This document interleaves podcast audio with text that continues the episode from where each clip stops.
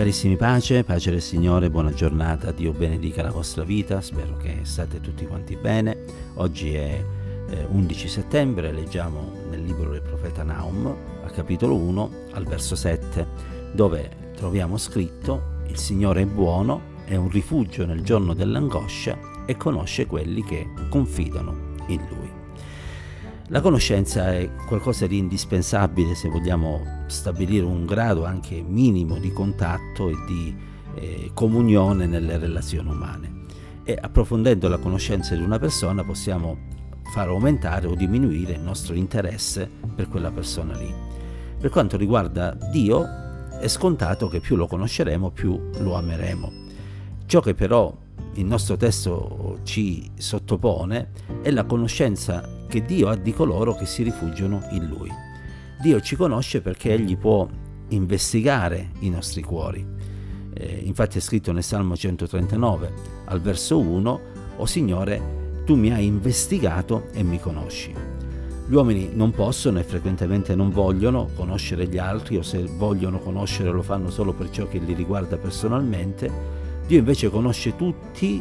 eh, e non perché ha uno scopo personale, un interesse da coltivare, ma perché vuole semplicemente scoprire i nostri bisogni e trovare il metodo migliore per poterci aiutare.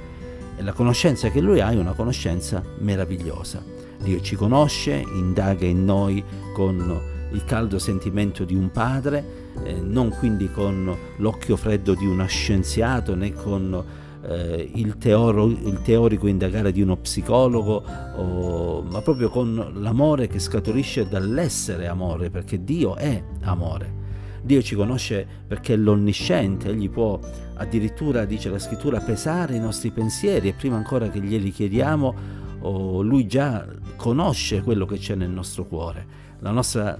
la nostra natura è limitata, Lui invece è infinito, Egli conosce eh, addirittura quanti capelli abbiamo sul nostro capo e di conseguenza conosce anche i problemi e i bisogni che ci sono nella nostra vita ed è per questo che eh, dobbiamo scegliere di rifugiarci in Lui perché il Signore è buono, è una fortezza nel giorno della distretta e conosce quelli che si rifugiano in Lui. Allora coraggio, fratello, sorella, amico caro, eh, se la tua speranza è riposta nel Signore, ricordati che è una speranza ben riposta perché non è qualcuno che è disinteressato, ma è qualcuno che ha grande interesse per la tua vita, ti ha talmente amato che ha dato il suo figlio per la tua salvezza come dice l'Apostolo Paolo nello scrivere eh, la meravigliosa epistola ai Romani, al capitolo 8, al verso oh,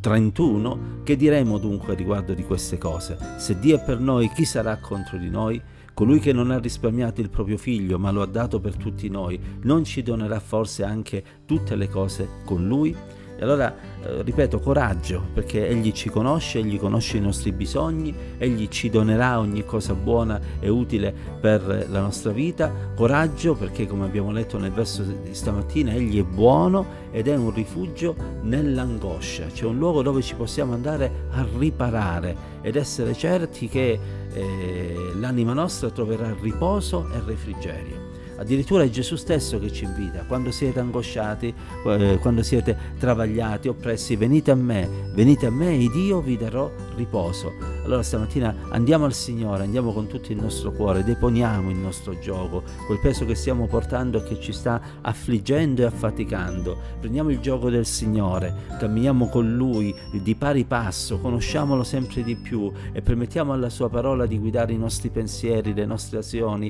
di plasmare i nostri sentimenti, in modo che ci comportiamo in modo degno dell'Evangelo e soprattutto in un modo saggio, in un modo che ci permette di poter vivere una vita benedetta e una vita che si conduce non secondo oh, gli eccessi di questo mondo, ma secondo la sobrietà che ci viene insegnata dalle sacre scritture. E benedetto sia il Signore per gli insegnamenti della sua parola, perché come è scritto, essi sono un refrigerio per le nostre ossa, sono salute per la nostra vita e naturalmente ancora prima per l'anima nostra. Eh, possa il Signore in questo nuovo giorno accompagnarci con la sua presenza e possa questo verso essere per ciascuno di noi un motivo di ristoro e possa questo verso fortificare la nostra fede, la nostra consacrazione al Signore, perché certamente ne trarremo beneficio e certamente non saremo delusi, perché negli occhi di coloro che guardano al Signore non c'è delusione ma stupore e meraviglia,